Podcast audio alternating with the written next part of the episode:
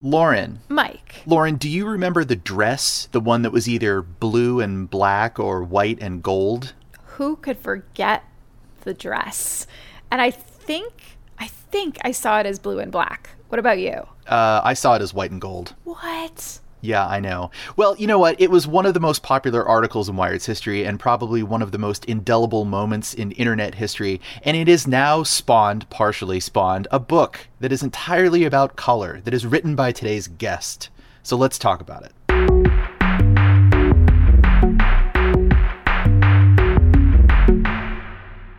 Hi, everyone. Welcome to Gadget Lab. I am Michael Calore, a senior editor at Wired. And I'm Lauren Goode. I'm a senior writer at Wired. We are also joined today by Wired senior correspondent Adam Rogers. Adam, welcome back to the show. Thank you. I'm always glad to be here with fellow seniors. That's us. um, last time we had you on was uh, during the, the Mars mission to talk about the red planet. Today we're just going to talk about red and blue and green and yellow and white and black and all the other things. We are talking about color because, Adam, our guest, you just published a book called Full Spectrum How the Science of Color Made Us Modern. It's about how we perceive color in the world around us and how that perception has led to important societal shifts in human history. In the second part of the show, we're going to talk about some of the mysteries of color science, which means that yes, we are going to talk about the dress. But first, we want to start with the basics.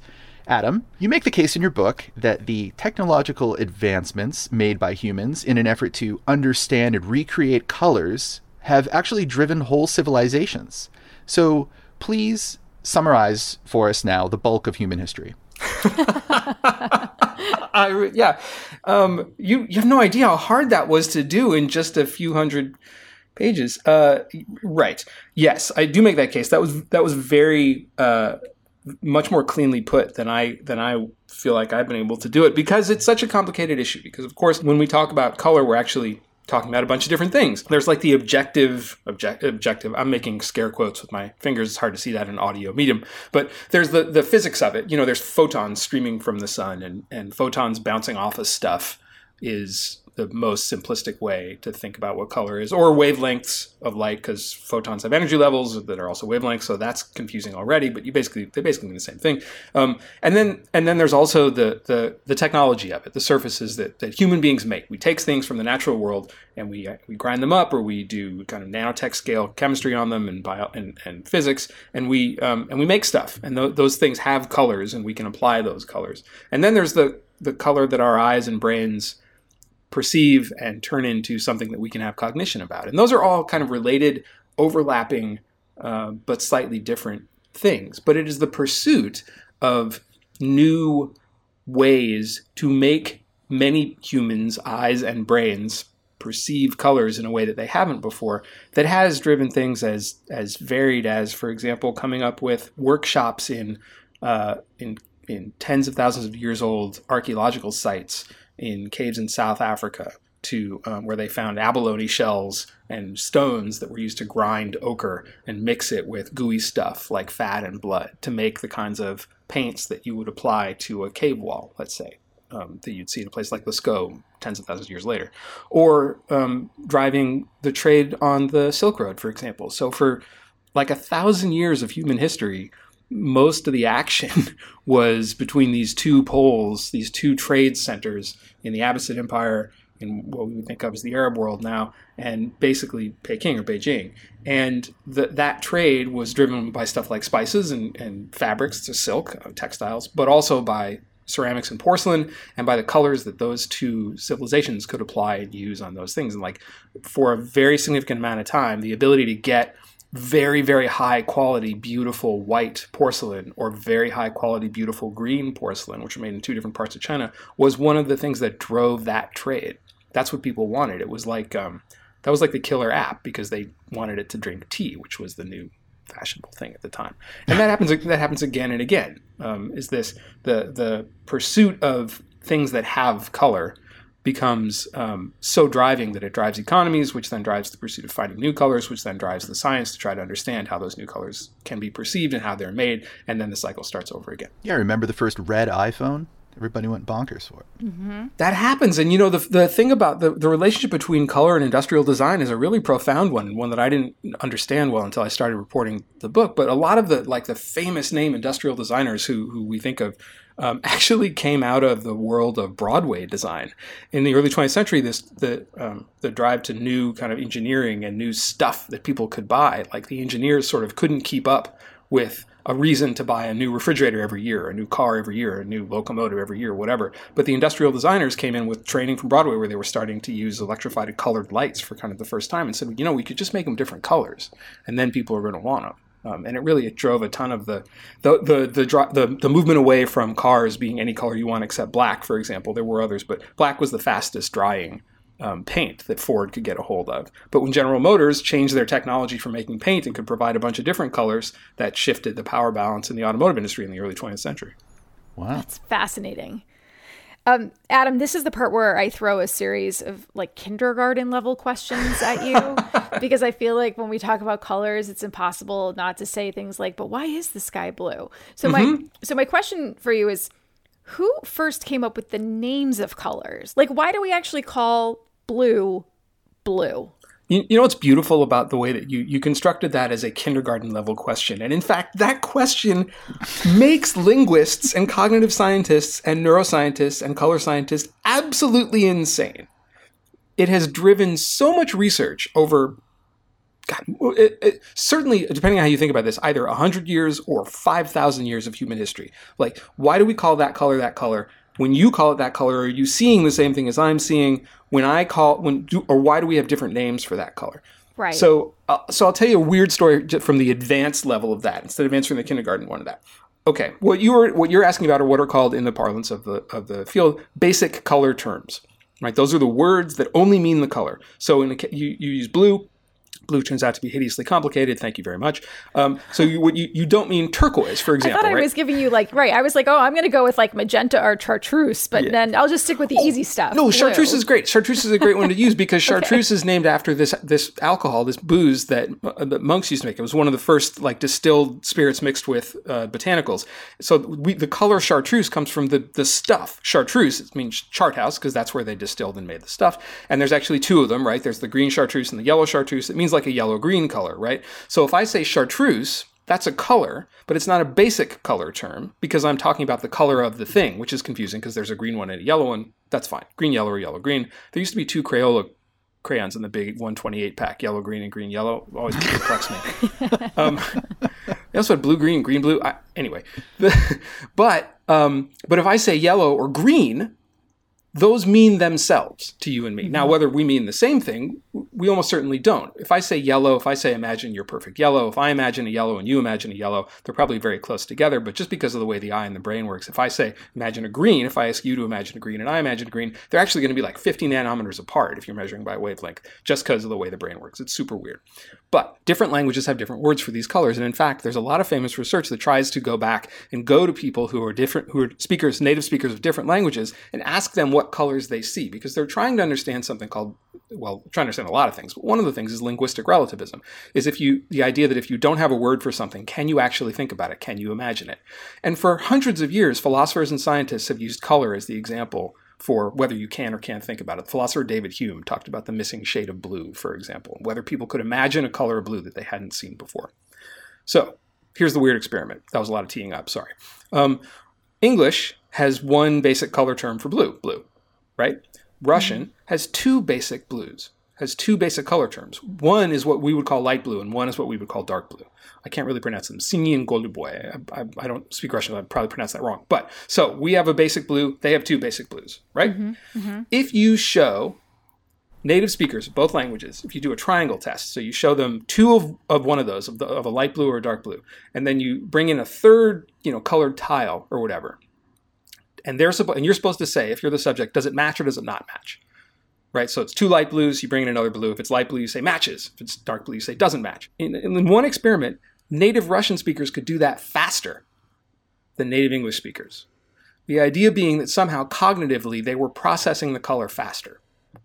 that's it, it's a hypothesis, right? And, that was not the biggest study in ever, but it does give a sense of like the kind of thing that they try to figure out with the language of color. So you asked a kindergarten question, and I gave you a incomplete PhD of an answer. I apologize. No, but I mean, who who were actually the first people to say this is how we're going to name a color? So there were a couple of researchers in the uh, middle of the 20th century who realized that some languages had fewer basic color terms than others. Berlin, Berlin and Kay were the two researchers. And they tried a couple of different sets of experiments where they went out and tried to figure out which languages had more or fewer colors. And for a while, they thought they had a pattern. For a while, they thought it looks like every language starts out with a white and a black. And then if it has another color term, the next color that they name is a red.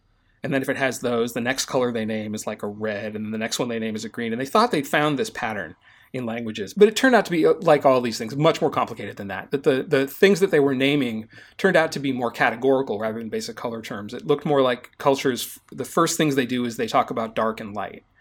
And it may, in fact, actually, the, the divide in more recent research looks a little bit more like, interestingly, warm, what we would say warm colors and cool colors, which is more of an artist's determination because the, the relationship between color and temperature is actually as confusing as all these other relationships. Um, but like, but but languages actually do apparently make a, a an information a, an information theoretic distinction between how much information they can get across how quickly with like a red turns out to be easier to get across than the blues do, which suggests that the blues and the greens, the cooler colors, sort of e- evolve later. Using the word evolve when it comes to languages is a really fraught term, but that's that's essentially the idea: is that languages develop color terms as the language itself develops, probably having to do with which colors they need to name. What's the what's in the environment? What's more salient? What's the what, how how are people living? What's around them? What do you have to give a name to to talk to people? So the connection between color and language is really really intimate. Wow, um, this is you're blowing my mind because even just this this kind of basic idea that there are certain colors that are named after pre-existing objects or objects in nature, like lilac as an example, is a fundamentally totally different approach to naming a color than having a basic or you know primary color. Yeah it's wild isn't it? And it also says a lot about the subjectivity of color right? Because you're dealing with things that are that are you know in one sense objective. Like we all have rods and cones mm-hmm. and most of us perceive color in the same way but then you know that there are people who have color blindness and there are different kinds of color blindness. Men and women may perceive uh, colors in different ways. And all of that is mixed up with like objective research about how these things reflect into our eyeballs. Sure. So you can have a um, you can have a wavelength of light that you and I could agree on what the wavelength was. We could agree that it was 480 nanometers. But then we have to we have to sort of make a deal with each other to call that blue. Um, and we especially we make that deal with each other as human beings with an assumption of a certain definition of color normal vision but we couldn't strike that deal with most other primates because they don't see those colors the same way that we do. We certainly couldn't strike that deal with, let's say, uh, a bee. Because first of all, it's hard to strike deals with a bee, but also because I could tell this metaphor was going off the rails, but it was too late. But also because the, I think we need to invite the bee on the podcast just to you know make much, sure that we express their opinion too. Much better guest than me, I know. Um, because the three photoreceptors in a bee eye are tuned to different peak wavelengths, different spectra than the three photoreceptors are. So they see way down into the ultraviolet in ways that we don't. So the, the bee visible spectrum, or the bird visible spectrum, or the snake visible spectrum, or whatever, is a different visible spectrum than the one that we talk about all that stuff really makes it real weird when you, you, you really start to internalize this. If you work on like if you, for example, just hypothetically work on a book about this for a few years, with it, and you, and then you like go walk, you go outside for a walk, you really you start walking around very stoned very quickly. You're like, whoa, that's not really that color's not really there, is it? That's just a surface. I'm just looking at photons bouncing off a surface. You know, it's, it's, it's real weird. All right, we need to take a quick break, and we will be right back with Adam Rogers talking about color, and it's going to get weird.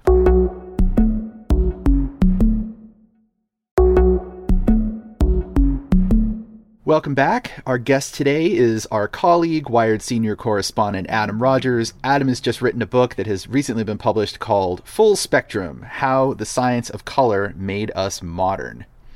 Adam, as we've been discussing, humans have been obsessed with color ever since like long before we ever had Photoshop and Pantone swatches. But even after all that time, we still don't completely understand all the ways that color affects our brains. Since we have you on the show, I think we are obligated to ask you about the dress. Uh, you know, when that when that happened, uh, 2015, I guess, um, and it started to spread around the internet. I was initially, I thought like, ah, another meme, whatever. and then, uh, and then the our our then executive editor, uh, Rob Capps, came over and plopped down next to me where I was sitting. I was like, "You see this dress thing?" I was like, "I know, it's ridiculous, right?" And he's like, "Yeah, I can't. I know, I can't believe it." I said, "I mean, it's obviously blue." And he looked at me, and his eyes sort of froze, and he sort of his face went, and he went, "It's white." And I went, "Oh crap!" And I realized at that, and at that, at that instant, I realized like, "Oh my god, I'm four hours late."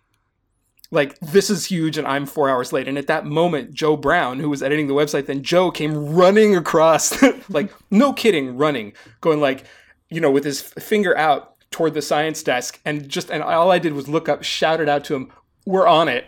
and like I started making calls.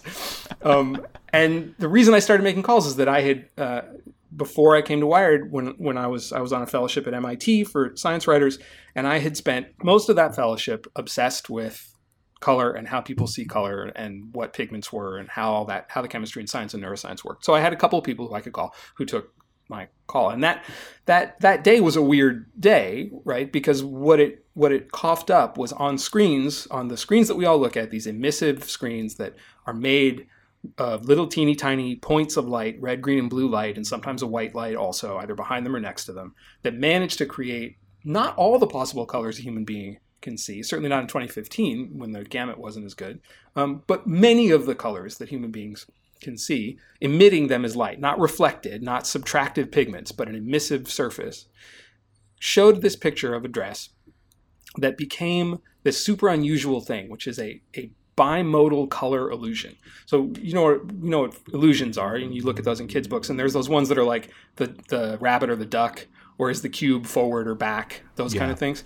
And yeah. those are we call those bimodal because they have two different forms. People see them two different ways. But usually, with a bimodal illusion of form, um, your brain switches back and forth. And the way that the, the eye and the brain perceive form and color are related to each other, they're kind of overlapping and they talk to each other, but they're sort of they're semi-separate systems. They're overlapping but separate systems. So this was this this was a bimodal illusion of color. Illusions of color at the time were thought to be really rare. Now there have been a lot of research of people working on color illusions, so you see them on Twitter all the time, and they're really fun.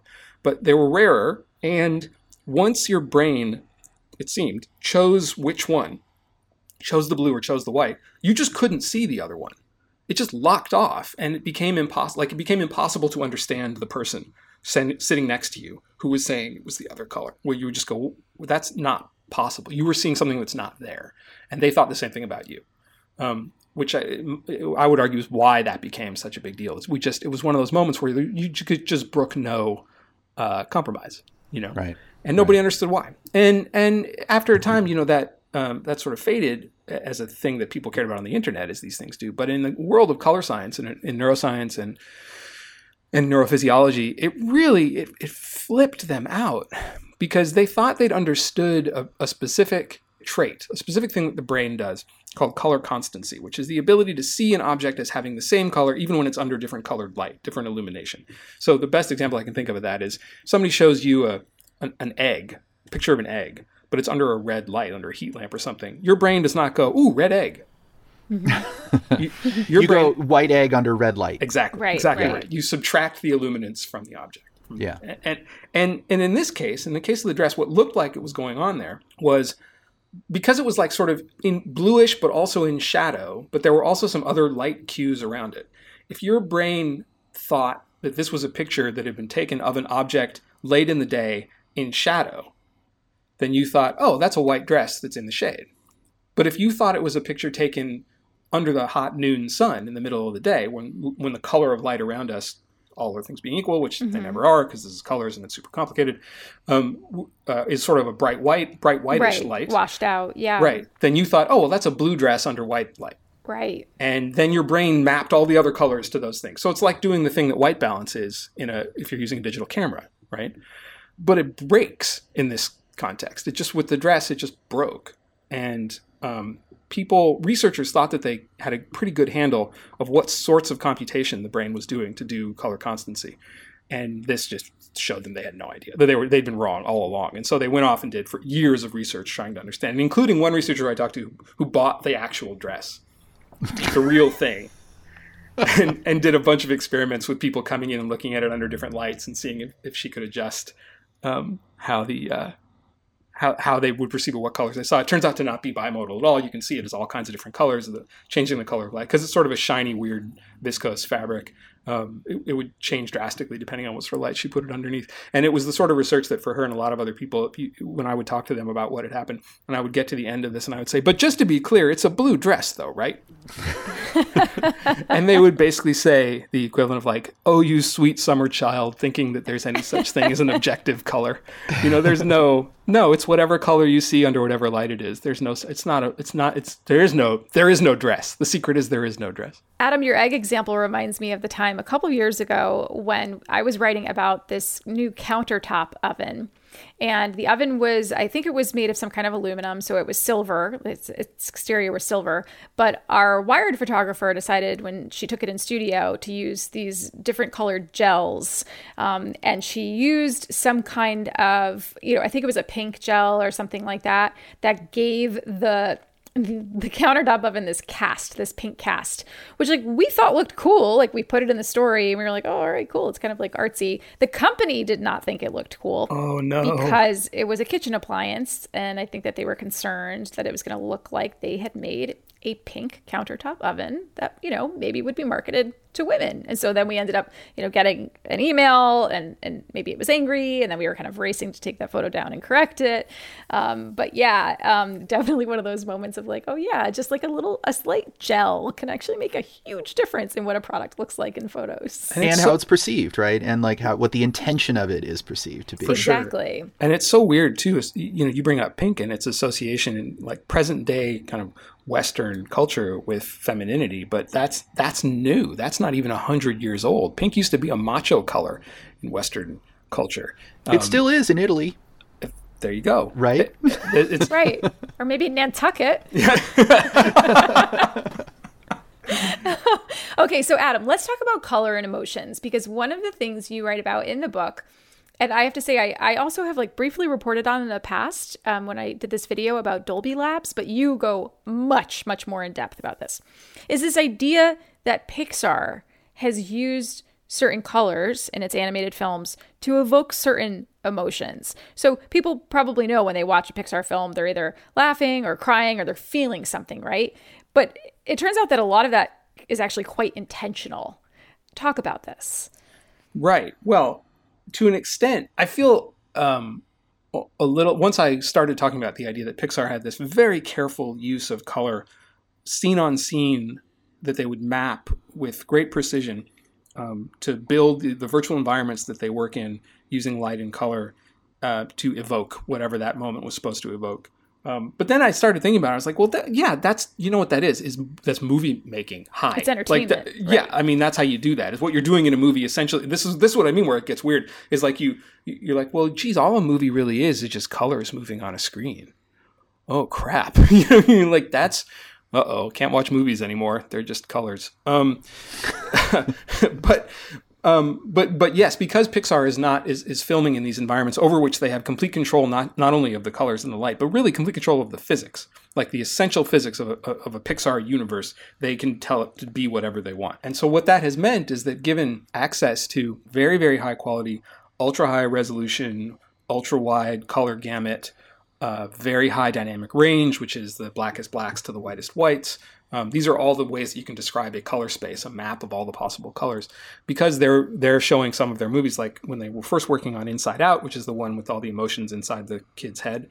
Um, when they were first working on that, Cineplexes were just starting to kind of get Dolby Cinema, and, and Dolby Cinema is basically using you know six lasers to make the primary colors um, that it's beaming onto the screens, and they were using those to um, to make very very intense color experiences that the folks uh, at Dolby, who you mentioned, Lauren, had been studying for, for quite a while, uh, really trying to understand color and how, how color and dynamic range would change people's emotional states. And I, I think, you know, this is the part where people go like, oh, so like pink relaxes you and blue is more trustworthy and red is angry. And it's not, uh, that the connection's not like that. It's there. It's not a one-to-one emotional valence to color thing. And those change according to culture and your own background and stuff. But it is like if you sit in, in front of the, the setup they have at Dolby's, I know Lauren's seen this too, where they, they put the EEG cap on you, and then they're monitoring your infrared temperature changes, and they're monitoring your the gases that you're ex- exhaling because that changes with emotional state.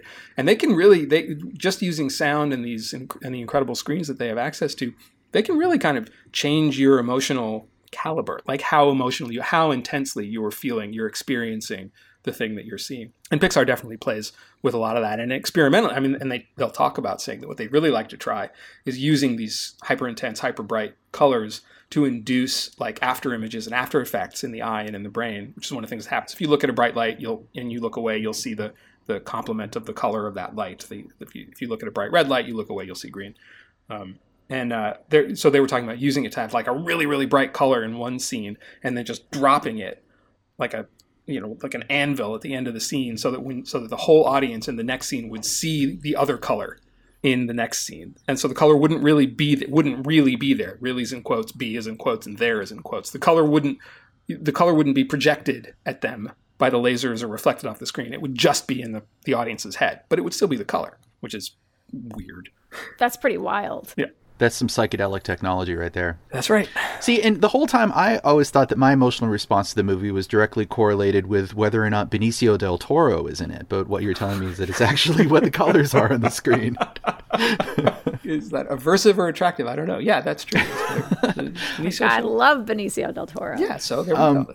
So I have another question about objectivity. Uh, what is objectively the best color for wine? Is it white, red, green, orange. Oh, now you're just you're combining all of Adam's expertise. It's a troll question. question. I know. There's a great. I, I did talk about. There's a, there's a, there actually are places of overlap in the two books. In the, in the I wrote this book, Proof: The Science of Booze, about about this, it's about it's called Proof. It's about the science of booze. I wrote that thing, book and then I wrote this book. The thing the thing that made you the New York Times best-selling author. That's the one. Yes. That's, that was it back then.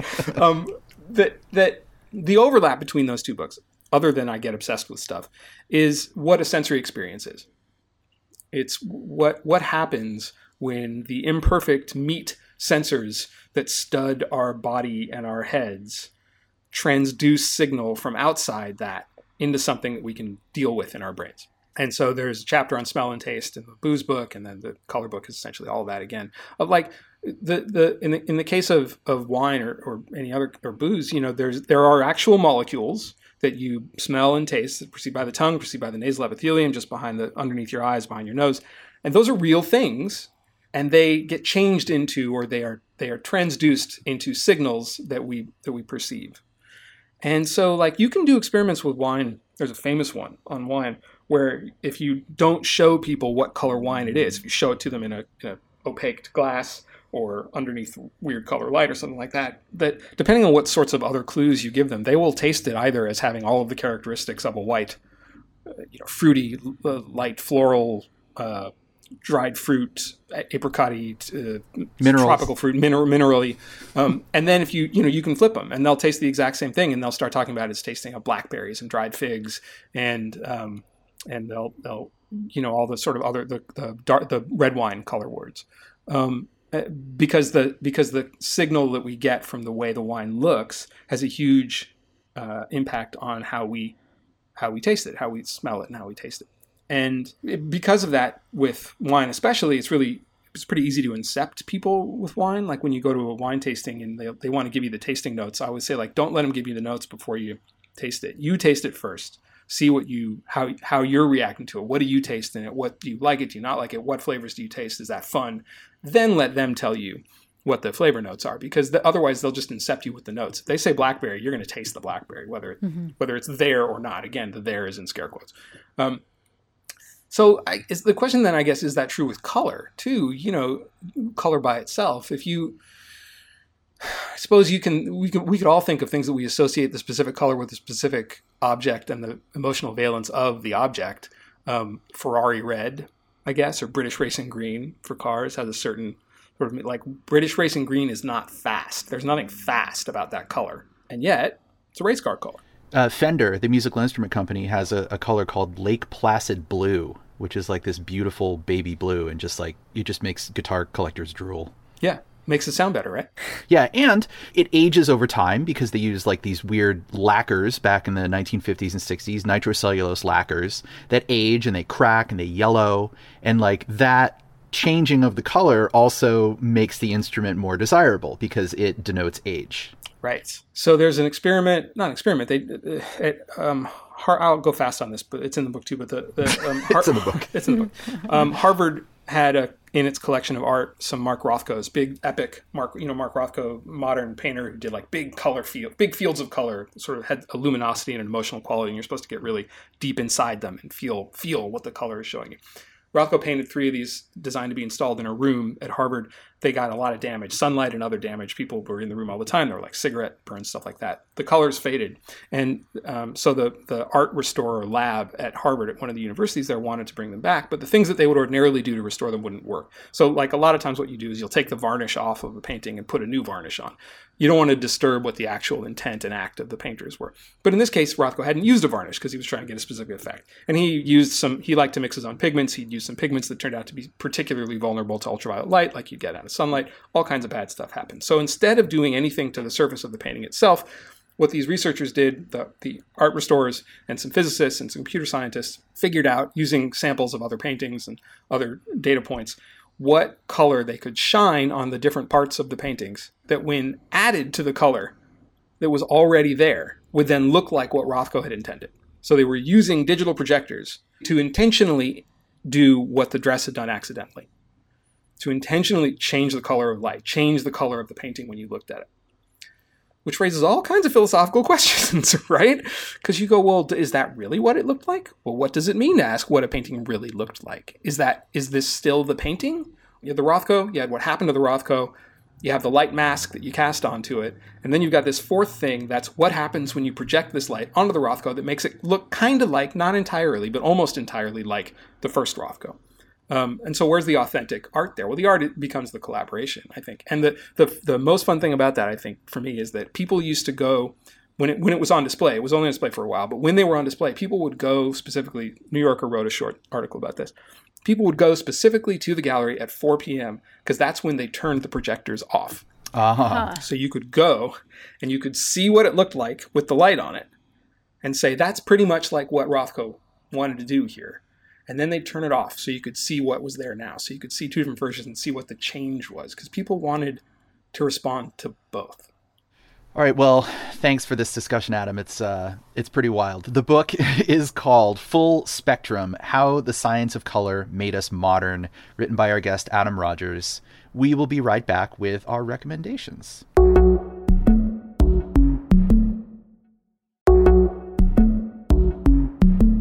All right, Adam, as our guest, you get to go first. What is your recommendation for our audience? Well, I have, I have two, if that's all right. One of them, Yeah. um, I, I just wrote this book. Uh, What's what? What you did? called, Really? called Full Spectrum: How the Science of Color Made Us Modern. Uh, I, you know, it's available where books are sold. I would love it if people who are interested in such stuff would like to go buy it. Uh, but here's the other one. If you're not into that, I'll give you a science fiction nerd one. um, I have we have HBO Max at home. Uh, HBO Max, despite all kinds of weird business stuff going on in Hollywood with the companies that own it and merge and whatever, I think HBO Max is a great streaming service because it has this incredible back catalog and all these weird shows that HBO makes in Europe and in, in Spanish speaking world, including a show from I'm, I've now found out from 2019 called Beforeigners. It's from Norway, and this premise of the show is that all of a sudden, for reasons that either nobody knows or they haven't figured out yet on the show, as far as I've watched, um, people from the, from Stone Age Norway, Viking era Norway, and the 19th century start appearing in the waters off of Norway, and then they have to get like brought into society like uh, you know, displaced Man. people. Yeah, and so and they're, so they're they're just from these three time periods, and so and, and then it like it jumps five years later, and like all of the the Viking people have like an organized crime network because they're all su- like a lot of them are super badasses. And the 19th century people are all like still dressing like because they're all from other cultures. So they bring their other cultures. So you can go get mead at the bars and you can you know you, there, there's now there's opium dens uh, because that's what those people wanted. And they're trying it's all so it's all this sort of parable for for um, a multicultural society of course but it's across time. And then because it's a tv show there's a murder mystery you know uh, and it's it's really pretty delightful That's wild. What's the tone of the show? Is it is it like absurd or fun or serious, semi-serious? they're um, they have enough space where there's a little there is a little of both. There's it's definitely a serious mystery and there's some sort of new drugs involved and the society has really suffered a lot of problems and is on the verge of collapse in some respects but also like there's the there's cultural misunderstandings born out of being a newcomer to a new place and the the detective who is there's there's two leads a detective and his new partner and the thing he doesn't know about his new partner is that she was he knows she's from they're not allowed to use the word Viking anymore because that's culturally insensitive and they don't like that. But she was a shield maiden, so he doesn't know that she's actually basically Wonder Woman. Um, and she's kind of keeping that a secret because it scares people. But she's got a whole other history with her super violent past um, that she's dealing with, and it's sort of either played for laughs or she just you know knows how to beat people up. Amazing. Yeah, it's great. Oh, Lauren, top that. I can't. I mean, I can't. I just. I don't. I don't know what to say. I, I like. I don't really have a good recommendation this week. Um, last week I recommended ice cream, and now I think maybe I just am going to move to the country because I think the only interesting thing I've done this week is I had my first fly fishing lesson. So uh, I recommend fly fishing, or at least taking a lesson to try to learn how to do it. It was really fun. So um, one of my brothers taught me, and um, I greatly enjoyed it. So that's my recommendation. Did you catch anything? I didn't catch anything. We were there for probably like two two and a half hours or so, and the, they were biting. The trout were biting, but um, not biting what I was throwing at them. And then that night, I had a dream that I caught something, and so that's how I know. Like when I learn new things, I really I really run them through my brain a lot. I don't stop thinking about them after I've had a lesson for something or I'm in the process of learning something. And so I was I was clearly still just like processing fly fishing and like want to do it again. And so I dreamt that I caught a fish, but I did not actually catch a fish. How pathetic is that? I think. Oh, that- that also, it's all catch and release for what it's worth. But yes. Did you did you release in your dream? Did No, you in my catch- dream, actually, I was so clumsy that the rod ended up in the river. So um, the dream did not have a happy ending, even though I caught a fish. I wonder if that's like neuromuscular integration or if that's uh, you were actually got some access to seeing some parallel out in the quantum foam of the universe of like, oh, that's what would have happened. Yeah, you got Oh. you got sliding doored on the river. Oh yeah, like the, that was my that was my like my digital ghost, right? The one that like that's also the me that got married. That's the one that caught the fish and then fell in the river. That's that's right. You're getting to see all of her life. All right, yeah, that's a sorry. That's a, like a really bad reference to another Wired story I wrote. um, go check To it a out. really good Wired story. it's a Um, bad but a good story. Yeah, yeah, but no, that I like that, Adam. That is like, wow. What if we have the ability to dream like what our lives would have been like if we were Gwyneth Paltrow in Sliding Doors? Um, good reference. Okay, Mike, thank you what is very your? Thank you for hearing me out on fly fishing. Uh, Mike, what's your recommendation this week? I I'm going to recommend uh, a book. It's a memoir. Uh, it came out I think last year, but I just finished it. It's by a writer, uh, a Bay Area writer named Nina Renata Aron, and the name of the book is "Good Morning, Destroyer of Men's Souls." Um, it is a very serious, very intense memoir about addiction and codependency, which, you know, not exactly rosy topics, but she does a really fantastic job of telling her story, making it relatable, telling you about the people in her life who have been addicted, about her own addictions, and about her codependent relationships with all the people around her. Um, just a really engaging read that went to a lot of places that I was not expecting it to go. Uh, you know, there's there's humor in the story. There's a lot of pathos in the story, obviously, but it just has uh, this sort of like it has this sort of emotional weight to it that isn't too burdensome. And there are a lot of addiction memoirs out there. A lot of them are very difficult to read. There are not a lot of codependency memoirs out there. So to read one, uh, you know, first of all, a check in the in the plus column, but also to read one that is like digestible and uh, not only very well written, but you know, not something that you're going to like really have to psych yourself up to read. It's just it's a very it's a very readable memoir about some very difficult topics. So that's why I want to recommend it. Um, uh, you know, maybe for somebody in your life, maybe for yourself. Good morning, Destroyer of Men's Souls. I am going to download that before I get on my next flight.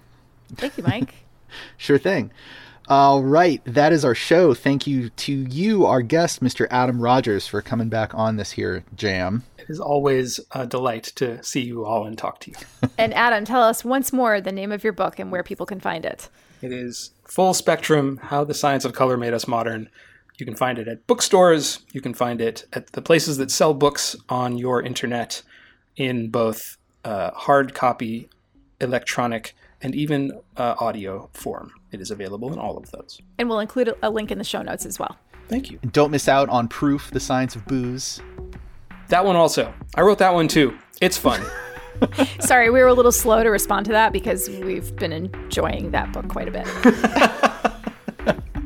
and of course, thank you all for listening. If you have feedback, you can find all of us on Twitter. Just check the show notes. This show is produced by Boone Ashworth. Goodbye, and we will be back next week.